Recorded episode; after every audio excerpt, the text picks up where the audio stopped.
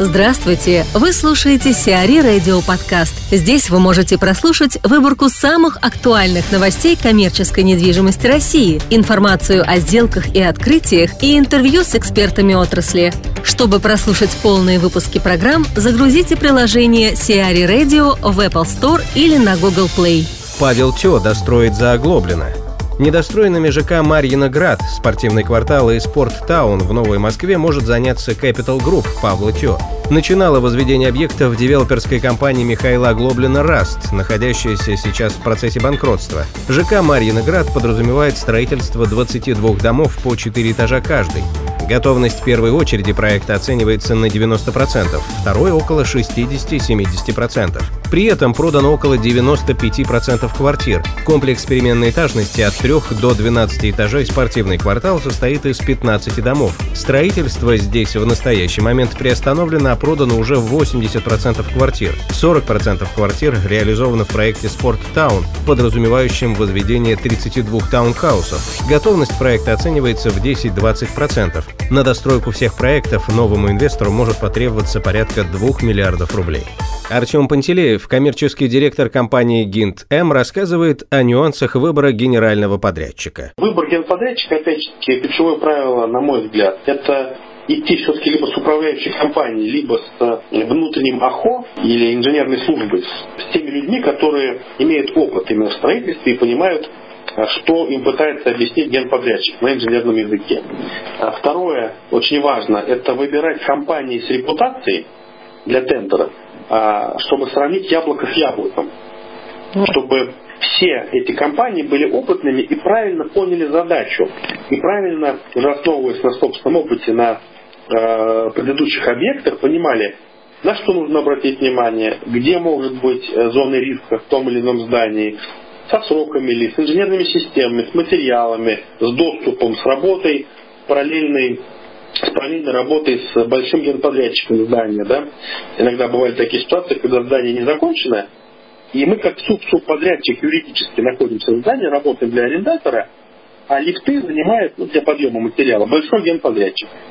Uh-huh. И получается, что мы должны встать в очередь, потому что ну, мы же тоже должны поднять свой материал, инженерное оборудование, естественно, преимущество большого генподрядчика, потому что он еще дом не знал владельцу. Uh-huh. Тоже вопрос. Но это относится в первую очередь вот к документу, который называется руководство для арендаторов, в котором все это обычно прописывается, кто может заходить в здание, как это делать, с кем согласовывать проектные работы, с кем строительные, кто подписывает акты скрытых работ, у кого получать заявки и э, пропуска на въезд автомобиля и разгрузку, как должен выглядеть страховой полис, э, на какую сумму, кому копию отправлять, кто должен э, инструктировать по технике безопасности. Идеально, если этот документ будет являться также приложением к договору аренды, либо к письму намерений, чтобы э, у арендатора в дальнейшем, когда уже выбрали генподрядчика, было меньше рисков. И вот эти все внутренние документы, которые обязывают э, подрядчика арендатора вести себя по тем или иным правилам, угу. он просто передается, перекочевывается, назовем так, в договор генподряда между арендатором и генеральным подрядчиком которому коллеги, я вот предупредил на этапе тендера, что можно носить только по лестнице, что работаем 8 часов в день, что выполнять шумные работы, нельзя варить, там, красить какой-нибудь краской э, ярко, остро пахнущей и так далее, да? И грамотный подрядчик, опять если подобрался такой пул, понимает, что если 8 часов, завод только ночью, ограничения, он понимает, что там, например, за месяц построить нельзя. И он дает реальные сроки, реальную стоимость, и э, все риски на этапе выбора э, генподрядчика, ну, как бы минимизируются. Они все уйти не могут, но минимизируются, так То есть это равный пул подрядчиков, которые обладают репутацией, опытом, э, я не знаю, рекомендательными письмами, э, возможностью посещения стройплощадок, чтобы заказчик сам видел, как происходит работа, потому что а, все офисы в а, финальном виде, когда заканчивается работа, они все примерно одинаковые. Все красивые, все светлые, все просторные, все дует, светит, там, закрывается, открывается. На мой взгляд, с инженерной точки зрения, очень важно прийти в строящийся, посмотреть, какой порядок, как а, осуществляется э, допуск на стройплощадку, есть ли инструктаж по технике безопасности или все усеяно гвоздями и обрезками металла, и, соответственно, люди не заботятся о безопасности, да? Mm. Читаются ли, опять-таки, повторюсь, инструкции, выдаются ли каски, как одеты люди. То есть вот это, э, скажем так, э, не технология производства работы, а культура сама по себе, она говорит, на мой взгляд, о многом. То есть люди уважают свою работу, то они уважают и результат этой работы для арендатора, для своего заказчика. Uh-huh. А, ну, к ошибкам, опять-таки, на этом этапе можно отнести э, неполную ком- команду со стороны э, выбирающего, со стороны заказчика, или арендатора, да, когда э, нет либо инженерной службы, нет управляющей компании, нет тех людей с опытом, кто реализовывал такого рода проекты. Да? Uh-huh. Довольно сложно принять правильное решение. Потом, когда берутся разноплановые компании, то есть мы сталкивались с этим тоже, когда в один тендер приглашаются компании по фитауту и дорожные строители, например. No. Ну. То есть почему это сделано или зачем, я затрудняюсь ответить, но мы с этим сталкивались. Или там компании, которые занимаются монолитом. Какой смысл это делать, непонятно. Да? А, их там 22 компании, например. То есть это же надо обработать всю документацию входящую, сделать предквалификацию, получить бухгалтерские документы, ознакомиться с балансом, посмотреть, что компания правильно оформляет работников, что оплачиваются все налоги. Самые большие риски, опять же, а, связаны с они находятся на стадии проектирования, даже не на, не на стадии строительства, а на стадии проектирования. Это мое профессиональное мнение, что чем лучше, детальнее, э, проработаннее э, выполнен проект, тем меньше рисков любой клиент в любом помещении будет иметь при работе с подрядчиком. Потому что этот проект оценивается детально, то, что видит человек на бумаге, либо в электронном виде, имеется в виду подрядчик, то он и оценивает, да? Он не придумывает какой-то велосипед, он не основывается каждый на свой опыт. Соответственно, чем лучше проработан проект и достаточно времени на него потрачено, тем меньше рисков клиент видит в будущем. Потому что, опять же таки, повторюсь, э, что мы рекомендуем всегда заказчикам? У вас есть проект, у вас есть э, тендер, есть смета.